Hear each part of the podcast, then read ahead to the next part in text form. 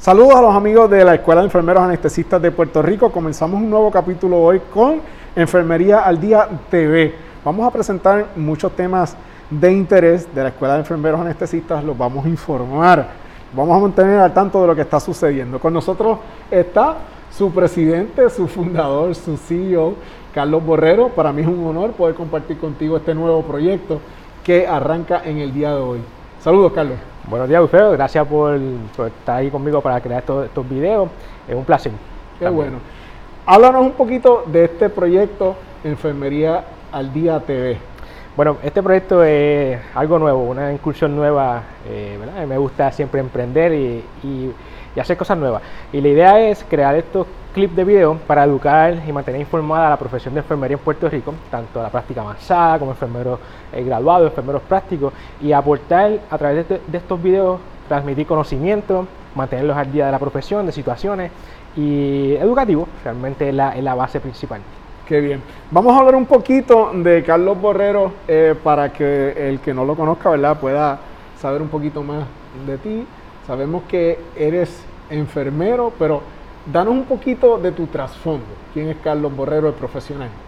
Bueno, yo soy enfermero anestesista de profesión, me gradué de la, del programa de anestesia de la Universidad Interamericana, recinto de Arecibo.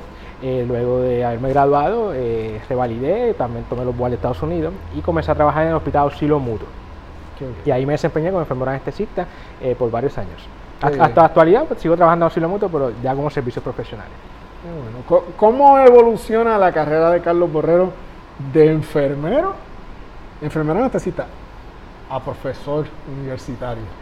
Bueno, ya una vez trabajando en el Hospital Auxilio Mutuo, eh, eh, el Hospital Auxilio Mutuo siempre ha sido un centro educativo y recibido estudiantes de otros programas.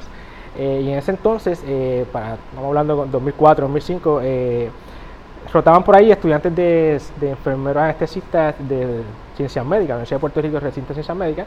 siempre me ha gustado la educación y siempre veía a los estudiantes, vente conmigo y se iba conmigo a hacer los turnos. Y pues, aparentemente le gustaba mi forma de enseñar y mi nombre llegó a esa institución la cual me ofrecieron entonces trabajar con ellos en un momento dado. Y entré como profesor y luego llegué a dirigir el programa cierto tiempo. Qué bien, eh, eh, es, impresionante ver, ¿verdad?, cómo evolucionas como persona, como profesional, como ser humano, eh, de ejercer una profesión, saltas a otra, pero parece que por tus venas había muchas cosas corriendo porque te convertiste en un empresario y fundaste la Escuela de Enfermeros Anestesistas de Puerto Rico. Pero yo quisiera saber cómo, cómo surge esa idea y cómo tú la desarrollas. La de la escuela, bueno, para el año 2009 eh, en Puerto Rico eh, había una necesidad de enfermedad anestesista significativa, aún la hay todavía. Ah, y yo identifico esa necesidad, ya no estaba trabajando en, en el recinto de ciencias médicas y lo propongo al Hospital Auxilio Mutuo la creación de un programa de anestesia para subsanar esa necesidad, lo cual ellos también me habían traído a la mesa de que, se podría hacer para subsanar y proveer enfermeros anestesistas de alta calidad para, Puerto Rico. Qué bien. Y, e, ese proceso de crear una institución educativa, sé que te tardaste varios años, pero no debe haber sido fácil. No, no, eh, fue un trabajo duro, aún lo sigue siendo. Eh, comenzamos en el 2009 y al 2012 fue que tuvimos la licencia porque es un trámite que toma tiempo, no es un trámite largo, hay que una, serie de pasos que genera mucho tiempo. bueno, al día de hoy ustedes han evolucionado muchísimo y quiero que, me hables eh, un poquito de esos primeros días, esa primera clase. Sé que fueron pocos estudiantes, pero llegaron y, una década más tarde han crecido mucho. Háblame de esos inicios y de esa primera clase. La primera clase comenzamos con seis estudiantes, seis enfermeras eh, graduadas con experiencia en cuidado crítico. Eh, del Hospital Silo Mutuo y pues fueron personas que confiaron en el proyecto desde cero, un proyecto que no, tenía precedente y confiaron y fueron seis eh, enfermeras, actualmente es eh, enfermera y enfermero de ambos. Y actualmente terminaron y pasaron la rivalidad y están trabajando en el Hospital Silo Mutuo. Son excelentes enfermeras anestesistas. Esos inicios a lo que sucede en el día de hoy es bien importante que, que la gente se entere porque ustedes tuvieron unos inicios humildes, hoy ya cuenta con dos edificios, dos señores edificios, pero para que la gente conozca cómo evolucionaste en ese primer salón de clases a lo que tienes hoy. Bueno, como mencionamos, comenzamos humildes, hemos crecido, pero seguimos siendo humildes. Eso es importante. al servicio de, los, de nuestros estudiantes. Actualmente, pues, eh, eh, la bendición de Dios, pues tenemos ya dos edificios porque hemos seguido creciendo, hemos adquirido acreditaciones. No solamente también ofrecemos la maestría en ciencia anestesia, tenemos otros programas académicos y eso amerita tener más espacio. Y entonces, pues, eh, al día de hoy ya contamos con dos localidades eh, Cuando comenzaron, eh, empezaron eh, en la sala del Hospital Asilo Mutuo como Bueno, teníamos una localidad para cuestiones administrativas, pero el hospital sí utilizábamos y aún utilizamos salones dentro del hospital que nos proveen. y al comienzo sí, usábamos mucha facilidad del Hospital Asilo Mutuo, este, en lo que íbamos adquiriendo entonces más capacidad. De esos seis estudiantes, ¿cómo es esa segunda clase? Pues mira, te tengo que decir que por los mismos seis estudiantes, y he aprendido que los egresados son los mejores que promueve la, la escuela, pues se duplicó la matrícula en ese entonces, vinieron ya 12 por una segunda clase. Qué bien, o sea que duplicaste la, sí, la... matrícula y siempre hemos tenido interés en nuestras matrículas de parte de la, de la aprobación de enfermería. No obstante, en ese entonces todavía no teníamos ayudas federales.